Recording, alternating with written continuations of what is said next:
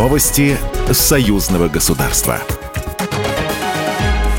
Здравствуйте, в студии Екатерина Шевцова. Глава российского МИД Сергей Лавров назвал страны, которые наиболее близки к вступлению в состав ШОС. Это Беларусь и Иран, сообщает ТАСС. По итогам переговоров с главой МИД Пакистана Беловалом Хута Зардари Лавров заявил журналистам, что ряд государств, включая арабские страны, состоят в статусе партнеров по диалогу. Их перечень находится в открытом доступе, добавил он.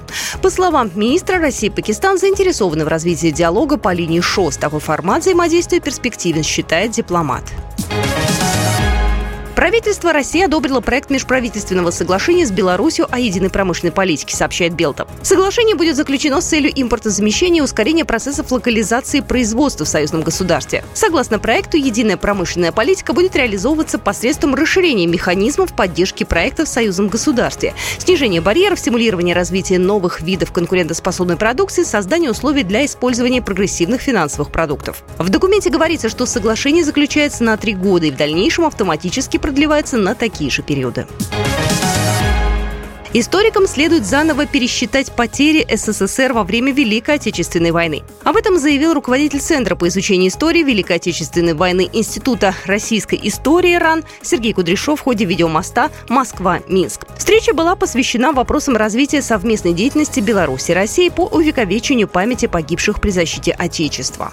Нам надо садиться ну, наверное, здесь без усилий государства не обойтись, и заново считать потери в годы войны.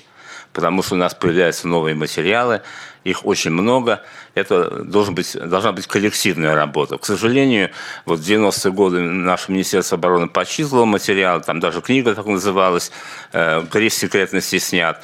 Но авторы, которые делали эту книгу, прекрасно знали, что гриф секретности со многих материалов не был снят. Российскую сторону на встрече представили представители комиссии парламентского собрания, Министерства обороны, Российского военно-исторического общества, Центра по изучению истории Великой Отечественной войны. Со стороны Беларуси выступали представители комиссии парламентского собрания, Института истории НАН, Министерства обороны Республики Беларусь и Молодежной палаты при парламентском собрании.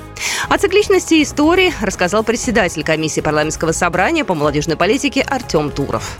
Столетий восстанавливали мост, взорванный ровно в 1943 году их же подразделение, которым является правоприемником, восстанавливало этот же мост ровно на этом же месте. Насколько история близка.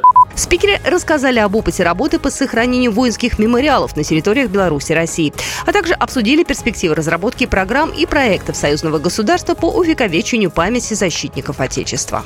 Программа произведена по заказу телерадиовещательной организации союзного государства. Новости союзного государства.